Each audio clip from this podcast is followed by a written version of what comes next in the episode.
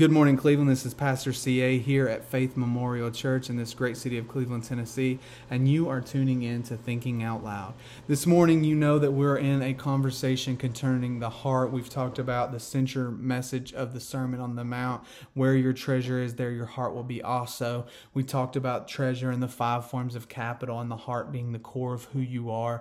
And then we followed that train of thought back, showing that what Jesus is doing here in this Sermon on the Mount is he is using a diagnostic measure, much like a doctor or physician. He's starting with the symptoms or the fruit, the behavior, the thoughts, where they put their treasure or store their stuff, and he is tracing that back to the root issue.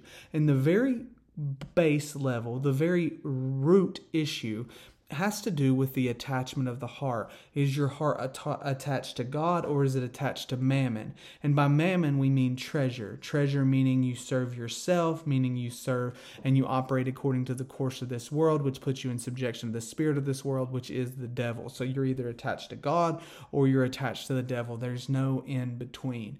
And that really deals with the attachment of the heart. Where does your heart pledge its allegiance to? Where does it reside? Where is it attached? And then out of that attachment of the heart is produce a particular orientation of the heart. And what I mean by orientation is I mean the heart's natural inclination. If your heart is attached to God, it will naturally incline towards that which is good. It will incline towards doing things that are pleasing to God. Without faith, it is it impossible to please God. For he that would come unto God must first believe that he is, and that he is a rewarder of those that diligently seek him. So, if your heart is attached to God, it will naturally begin to want to produce things that are pleasing to God, to think God's thoughts after him so to speak. And this flows according to the great commandment. What does Jesus say? He says, The greatest commandment is to love the Lord thy God with all thy heart, soul, mind, and strength, and to love thy neighbor as thyself. So in the great commandment, you have God, and then you have others, and then you have self, and all are taken care of because your heart's attachment is in the right place and it sets things in their proper order. And that's the natural orientation of the heart.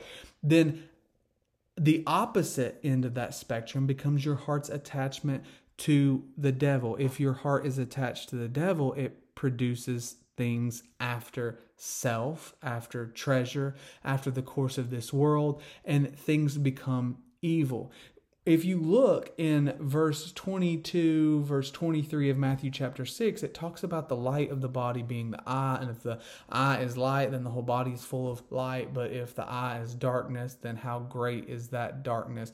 Or, and it talks about associating this with evil. If your eye is evil, your whole body is full of darkness. And when we think of evil, a lot of times we think of like murder or like these gross sins or these things that are just abominable.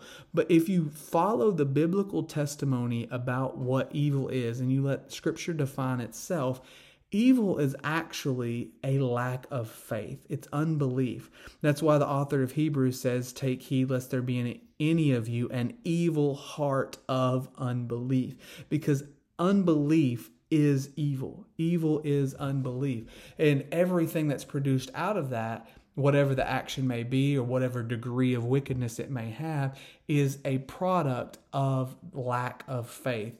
So you can see the heart's attachment towards God produces faith filled actions that are after God and others and self. And then the heart that's attached to mammon or self, world, devil produces a faithless action or a faithless orientation of the heart. And then that will in turn produce actions that coincide with that lack of faith in the heart.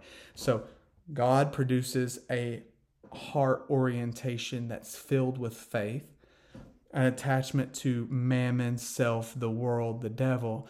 All of that's wrapped up into one. It produces an orientation of the heart where the heart's naturally inclined after self. And being naturally inclined after self, there is no faith or belief in God it's more of a belief in what can I do for me? What can I do to further my agenda? This has been Thinking Out Loud with Pastor CA. God bless and have a great day.